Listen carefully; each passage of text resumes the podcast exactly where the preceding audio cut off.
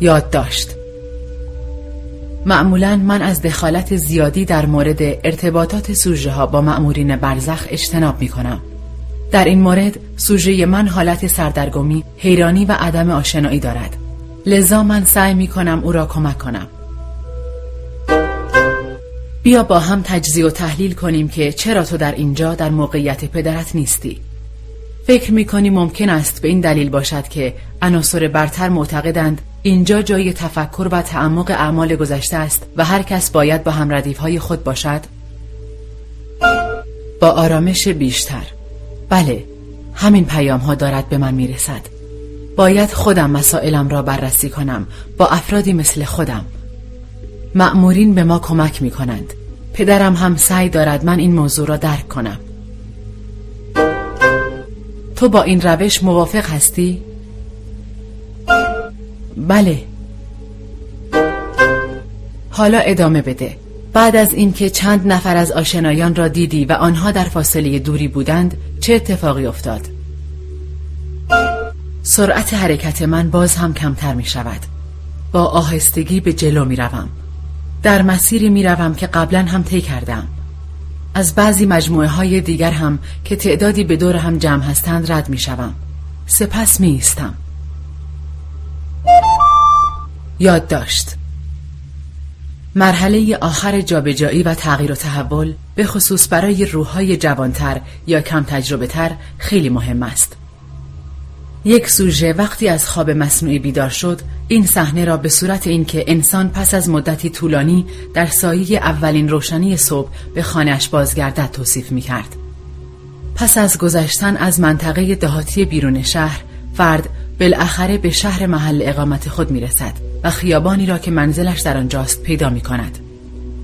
پنجره های رو به خیابان منزل همسایه ها باز است و نوری از داخل اتاقها سوسو می‌زند و او همانطور که به آهستگی از جلوی خانه ها میگذرد مردم را در درون منزلهایشان می‌بیند و بالاخره به راهروی ورودی خانه خودش می‌رسد اگرچه سوژه هایی که در خواب مصنوعی هستند عباراتی مبهم از قبیل لانه یا مجموعه به کار می‌برند ولی وقتی به محل خود می‌رسند وضعیت را با وضوح بیشتری توصیف می کنند.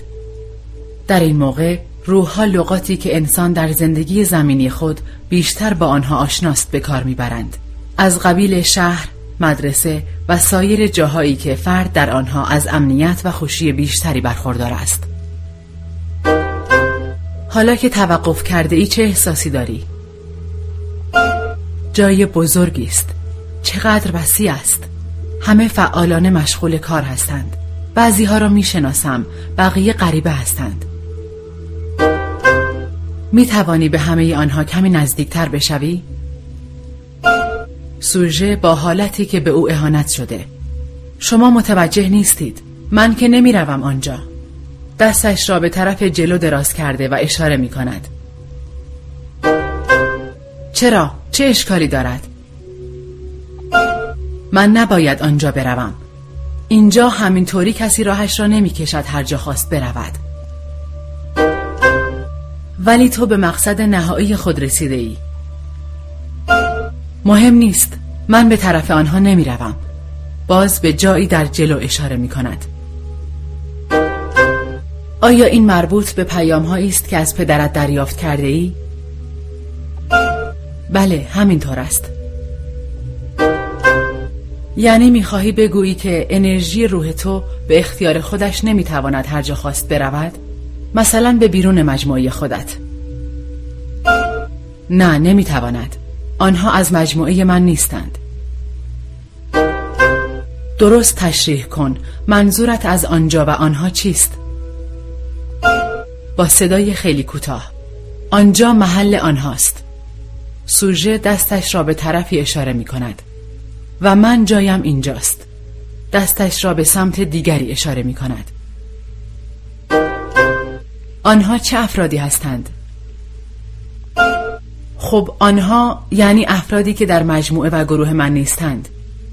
با خنده عصبی. نگاه کن حالا هم ردیف های من آمدند.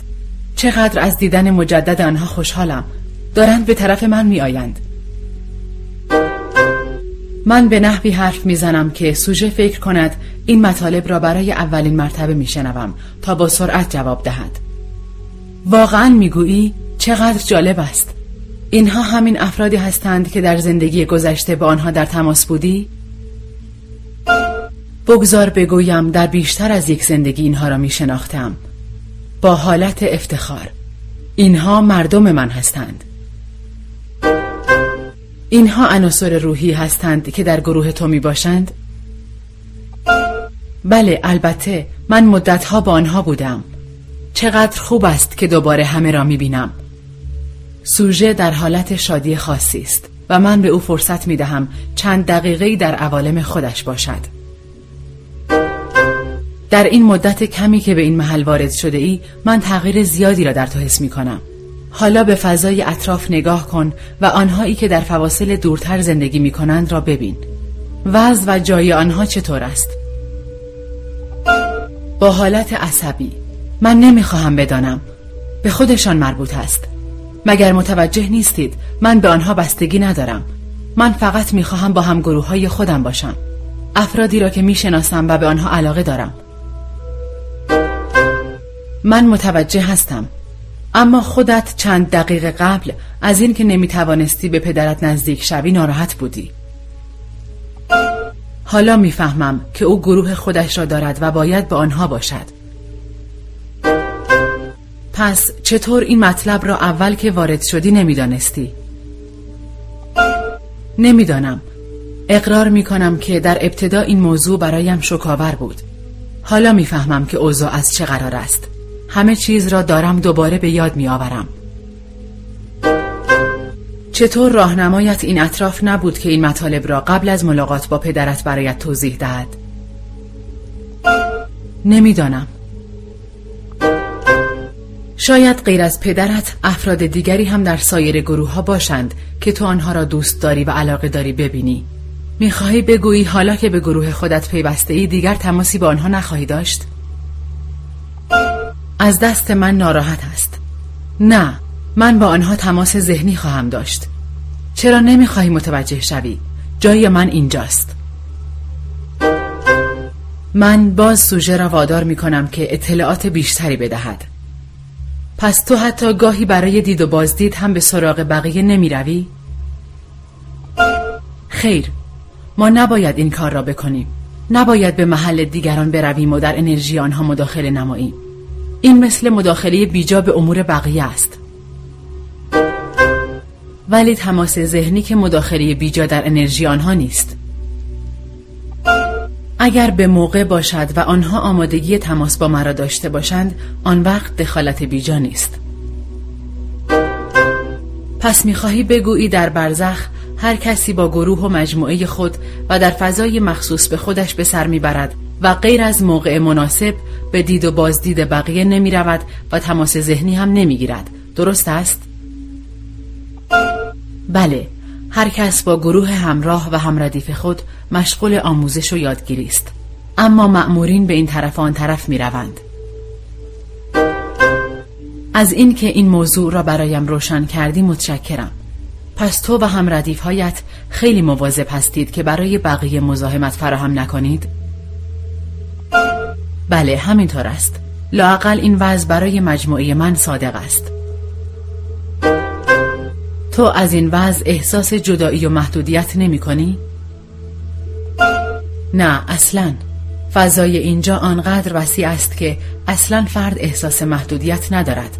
به شرط اینکه ما مقررات را رعایت کنیم. اگر رعایت نکنید چه می شود؟ اصلا چه کسی تصمیم می‌گیرد محل مناسب برای هر روح کجاست؟ معلمین به ما کمک می کنند اگر نه ما گم می شویم. به نظرم می آید تو در ابتدا که وارد اینجا شدی سردرگم بودی.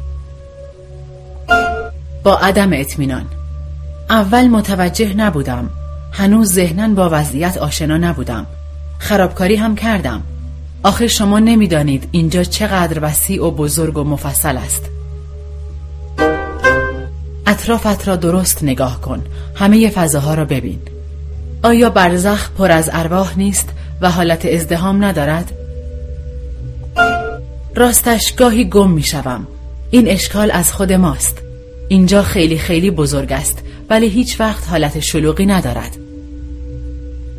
دو گزارش اخیر وضعیت یک روح پیشرفته و یک روح کم تجربه تر را نشان می‌داد. هر دو روح وقایع مرحله آخر سفر بازگشت به برزخ را شرح می‌دادند.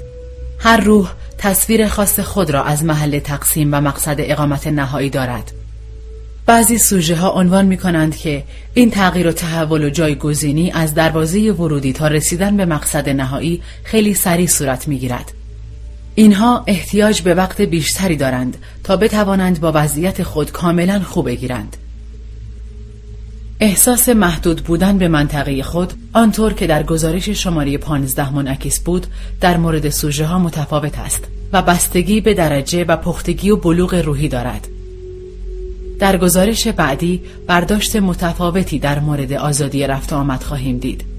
یک روح متوسط محدودیت روحها به فضای خودشان را مثل کلاس های مختلفی بیان می کرد که همه در داخل یک مدرسه بزرگ هستند. بعضی ها هم احساس می کردند که کلاس آنها کاملا از بقیه کلاس ها مجزاست. این عبارت کلاس و مدرسه آنقدر توسط سوژه های مختلف تکرار شده که من کاملا به این مفاهیم عادت کردم و همین اصطلاحات را به کار می‌برم.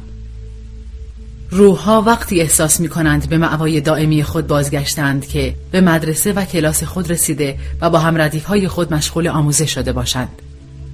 وضعیتی را که شرح می دهند درست مثل جریان وارد شدن به یک مؤسسه آموزشی و ثبت نام کردن در کلاس های مشخصی است. شاخص ثبت نام و پذیرفته شدن در هر کلاس وضعیت پیشرفته هر روح می باشد. در آنجا هم درست مثل کلاس های این دنیا بعضی از شاگردان بهتر از بقیه با معلمین ارتباط برقرار می کنند.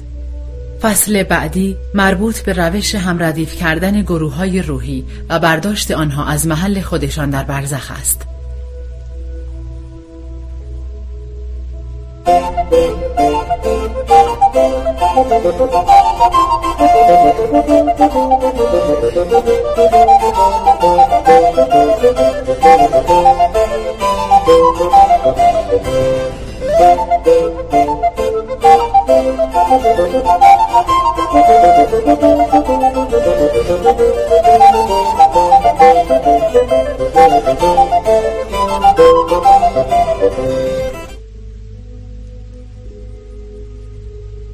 فصل هفتم جایگزینی افرادی که به وجود روح اعتقاد دارند خیال می کنند که همه روحها بعد از زندگی زمینی در فضای خاصی با هم محشور می شوند. بسیاری از سوژه های من قبل از آن که به خواب مصنوعی برده شوند هنوز همین برداشت را دارند. اما وقتی از خواب بیدار می شوند از این که فهمیدند در برزخ برای هر روحی جای خاصی در نظر گرفته می شود دچار شگفتی هستند. من در ابتدا که بررسی در برزخ را شروع کردم موضوع گروه بندی ارواح را قبول نداشتم. تصور من این بود که روحها پس از مرگ جسمی زمین را ترک می کنند و بدون هدف و برنامه خاصی در آن دنیا در گردش هستند. حالا این نتیجه کاملا برایم حاصل شده که جایگزینی ارواح در برزخ بر اساس پیشرفت و آگاهی آنها صورت می گیرد. روح پس از مرگ جسمی به برزخ می رود و به گروهی از همردیفان خود می پیوندد. البته روحهای جوان و بی تجربه و همچنین آنهایی که به دلایل مندرج در فصل چهارم منزوی و از بقیه کنار گذاشته می شوند از این روش کلی مستثنا هستند. در اکثر موارد روحهایی که با یکدیگر سوابق دوستی و صمیمیت دارند و سطح آگاهی آنها تقریبا مشابه است هم گروه می شوند. سوژه ها وقتی در حالت خواب مصنوعی از واحد اولیه خود صحبت می کنند منظورشان تعدادی از ارواح است که با هم در تماس مداوم و یا مکرر هستند درست مثل اعضای یک خانواده در زندگی زمینی این ارواح آنقدر به یکدیگر وابسته هستند که تصور آن بر اساس روابط زندگی زمینی امکان پذیر نمی باشد. تعداد بیشماری واحد اولیه تشکیل یک گروه ثانویه را می دهد. هر گروه ثانویه را می توان به یک نیلوفر دریایی با برگهای بیشمار تشبیه کرد. هر یک از برگ ها به منزله یک واحد اولیه است و تماس زیادی با سایر برگ ها ندارد. تا به حال نشنیدم که سوژه‌ای تعداد روحهای یک گروه ثانویه را کمتر از هزار عدد بیان کند. همانطور که قبلا هم گفته شد، ارتباط زیادی بین واحدهای اولیه تشکیل دهنده یک گروه ثانویه وجود ندارد. ارتباط بین روحهایی که در دو گروه ثانویه هستند از این هم کمتر است. خیلی به ندرت اتفاق می افتد که سوژه‌ای در خصوص تماس با یک عنصر روحی که در گروه ثانویه دیگری است صحبت کند. البته روحهای هر گروه ثانویه آنقدر زیاد هستند که واقعا نیازی هم به تماس یا رابطه با گروه های ثانویه دیگر نیست. هر واحد اولیه متشکل از 3 تا 25 روح است. طبق اظهار سوژه ها حد متوسط تعداد اعضای هر واحد اولیه تقریبا 15 روح می باشد و به آنها دایره درونی گفته می شود. تماس و رابطه بین اعضای دو واحد بستگی به آموزش ها و درس هایی دارد که هر روح در زندگی زمینی اخیر خود گرفته است. مثلا ممکن است دو روح که در یک زندگی زمینی با هم آشنا شده اند در برزخ اگرچه به دو واحد مختلف ملحق می شوند ولی گهگاه و تا حدودی با یکدیگر در تماس قرار بگیرند. مثلا در نظر بگیرید که دو نفر در دوره دبیرستان هم کلاس بودند ولی بعد از فارغ و تحصیلی هر کدام مسیر مختلفی را پیش می‌گیرند و فقط در گرد همایی سالیانه فارغ و تحصیلان آن دبیرستان هم دیگر را می‌بینند. اتحاد و ارتباط بین اعضای یک واحد اولیه ابدی است.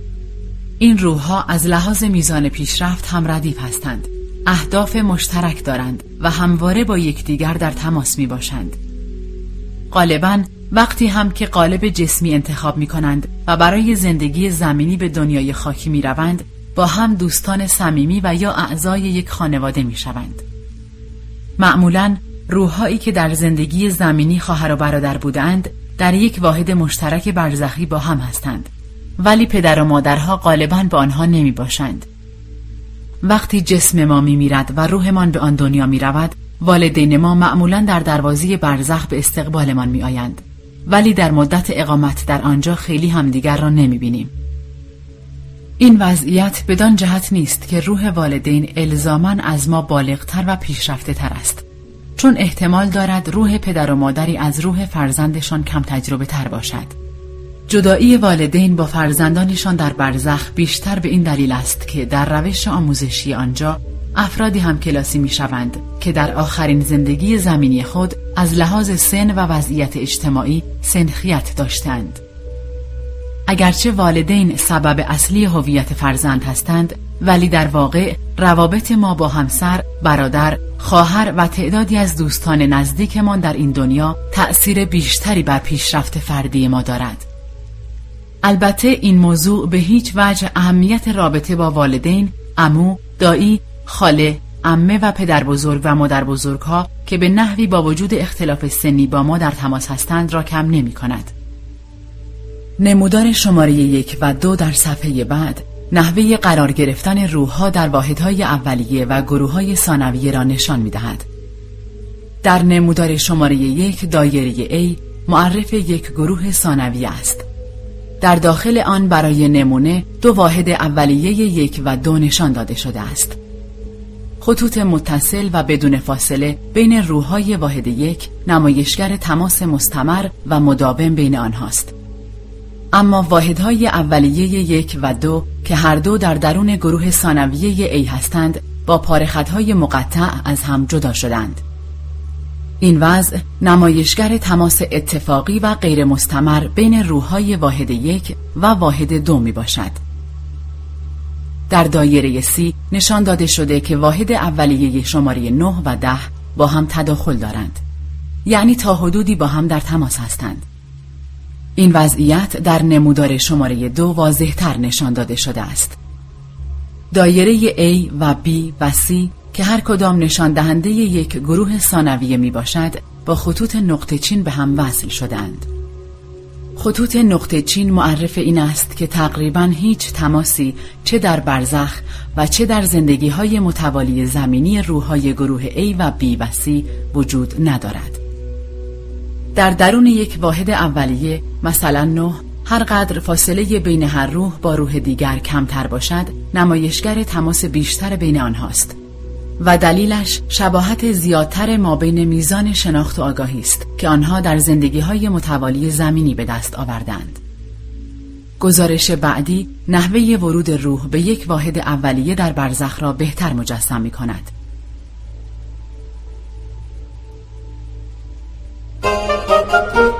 گزارش شماره 16 وقتی محل تقسیم را ترک کردی و به فضایی در برزخ که به آن تعلق داری وارد شدی چه کار می‌کنی؟ با دوستانم به کلاس درس می‌روم. یعنی در حالت روحی و بدون جسم سر کلاس می روید؟ بله و در آنجا به آموزش می پردازیم. می خواهم مرا همراه خودت به کلاس ببری تا من درست متوجه بشوم که آنجا چه خبر است. اول بگو بیرون مدرسه چه می بینی؟ یک عبادتگاه به سبک یونانی می بینم. ساختمان مربع شکلی است. جلوی آن ستونهای سنگ تراشی شده دیده می شود. بسیار زیبا و با ابهت است. با این محل آشنایی دارم چون بعد از بازگشت از هر زندگی زمینی به همین جا می آیم. عبادتگاه با معماری به سبک یونانی در برزخ چه کار می کند؟ نمی‌دانم چرا اینطور است. فقط به نظرم خیلی طبیعی می آید. با این گونه بناها به خاطر زندگی هایی که در یونان داشتم آشنا هستم. خیلی خوب. حالا ادامه بده. آیا کسی هم به ملاقات تو می آید؟ بله، معلمم کارلا. قیافه و حالتش چطور است؟ از داخل عبادتگاه به طرف من می آید. درست مثل یک الهه با قد بلند. شنل بلندی پوشیده یک شانه او لخت است موهایش را در بالا جمع کرده و روی آن یک گیره طلایی زده او به کنار من می‌رسد حالا به خودت نگاه کن آیا لباس تو هم همانطور است؟ همه ما لباسهایمان شبیه است نورانی هستیم میزان نور عوض می شود کارلا می داند که اندام و لباس او را چقدر دوست دارم بقیه کجا هستند؟ کارلا مرا به داخل مدرسه می‌برد. یک کتابخانه بزرگ می‌بینم. چند نفر چند نفر دور هم نشستند و با آرامی صحبت می کنند. محیط بسیار گرم و صمیمی است. من با این حالت به نحوی آشنا هستم. آیا همه مردان و زنان بالغ و بزرگسال هستند؟ بله ولی در واحد من تعداد زنها بیشتر است چرا؟ این ظرفیتی است که با آن احساس راحتی بیشتری دارند یادداشت لغت ظرفیت ولنس که سوژه برای نشان دادن ارجحیت جنسی به کار برد انتخاب عجیب و غریبی است که مناسب هم می باشد در شیمی لغت ظرفیت به عنوان کیفیت مثبت یا منفی عناصر مختلف به کار می رود که به هنگام ترکیب با سایر عناصر تناسب خاصی را ایجاب می کند. روحها به درجات متفاوتی به طرف معنس یا مذکر بودن انعطاف دارند. بسیار خوب. بعد چه کار می کنی؟ کارلا مرا به سر یکی از میزهای کتابخانه راهنمایی می کند. دوستانم بلافاصله به من خوش آمد می گویند. چقدر خوشحالم که دوباره برگشتم. چرا این افراد به خصوص در اینجا با تو هستند؟ چون همه ما از لحاظ میزان دانش و آگاهی تقریبا همردیف هستیم. نمی‌دانید چقدر از این که دوباره با این افراد هستم خوشحالم. سوژه بعد از این جمله حواسش پرت می شود و چند دقیقه طول می کشد تا دوباره بتوانم با او صحبت کنم لطفا بگو در این کتابخانه چند نفر هستند تقریبا بیست نفر آیا همه بیست نفر از دوستان نزدیک تو هستند؟ همه ما با هم خیلی صمیمی و نزدیک هستیم. مدتهای مدیدی است که اینها را می‌شناسم. اما پنج نفر آنها صمیمی ترین دوستانم هستند. آیا همه بیست نفر از لحاظ میزان دانش و آگاهی هم ردیف هستند؟ تقریبا بعضی ها یک کمی از بقیه جلوتر هستند. تو در مقایسه با بقیه از لحاظ میزان آگاهی در چه وضعی هستی؟ تقریبا در حد متوسط این کلاس در مقایسه با پنج نفر دوستان نزدیکت در چه وضعی هستی؟ تقریبا مشابه هستیم ما غالبا با هم به آموزش و یادگیری می‌پردازیم یکدیگر را به چه نامهایی خطاب می کنید؟ ما برای همدیگر اسمهای خاصی گذاشته ایم مثلا به تو چه می‌گویند؟ کاردک چرا این اسم را برایت گذاشتند؟ آیا به صفات تو مربوط است؟ بله من معروف شده ام که در زندگی های زمینی عکس های تند و تیز از خودم نشان می دهم. نزدیکترین دوستت را با چه اسمی صدا می کنی؟ آبپاش او همیشه همه انرژی خودش را به دوروبر خود می ریزد. ضمنا در زندگی زمینی از آب هم خوشش می آید.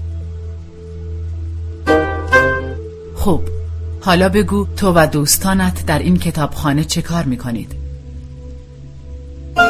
من سر میز خودم می روم و همه ما کتاب ها را تماشا می کنیم. کتاب ها؟ چه جور کتاب هایی؟ کتاب های زنده مربوط به زندگی خودمان در مورد این کتاب ها بیشتر برایم توضیح بده کتاب ها فقط تصویری هستند. جلد سفید کلوفت دارند. زخامت هر کدام پنج تا هفت سانتی متر است. قطع آنها هم خیلی بزرگ است. یکی از این کتاب ها را بردار. آن را باز کن و بگو چه می‌بینی. دستهایش را به حالتی که کتابی را باز می کند حرکت می دهد. در این کتاب هیچ نوشته ای نیست. هر چیز که ما می بینیم تصویری است. عکس های زنده. عکس های متحرک. بله عکس ها چند بعدی هستند. حرکت می کنند تصاویر در جهت های مختلف نور عوض می شوند یعنی عکس ها مسطح نیستند عمق دارند. بله. بله بله. صحنه های زندگی خودمان در آنجا منعکس می شود دقیقا شرح بده تو و دوستانت چطور از این کتاب ها استفاده می کنید اول که کتاب را باز می کنیم تصویر خیلی واضح نیست. بعد کم کم یکی از صحنه های زندگی زمینی ما کاملا مشخص می شود در قطع و اندازه کوچکتر مثل مینیاتور صحنه واقعی زندگی.